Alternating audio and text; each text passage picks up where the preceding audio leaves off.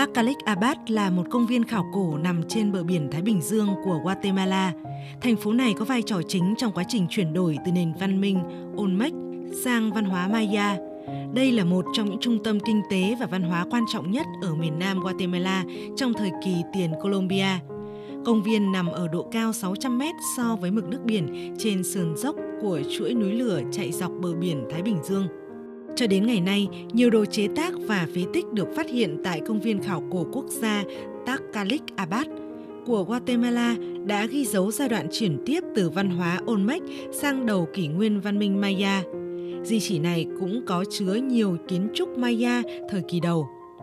Theo Bộ Di sản Văn hóa và Tự nhiên Guatemala, với những gì được tìm thấy, công viên khảo cổ quốc gia Takalik Abad là địa điểm linh thiêng có nhiều mối liên hệ quan trọng với văn hóa Guatemala.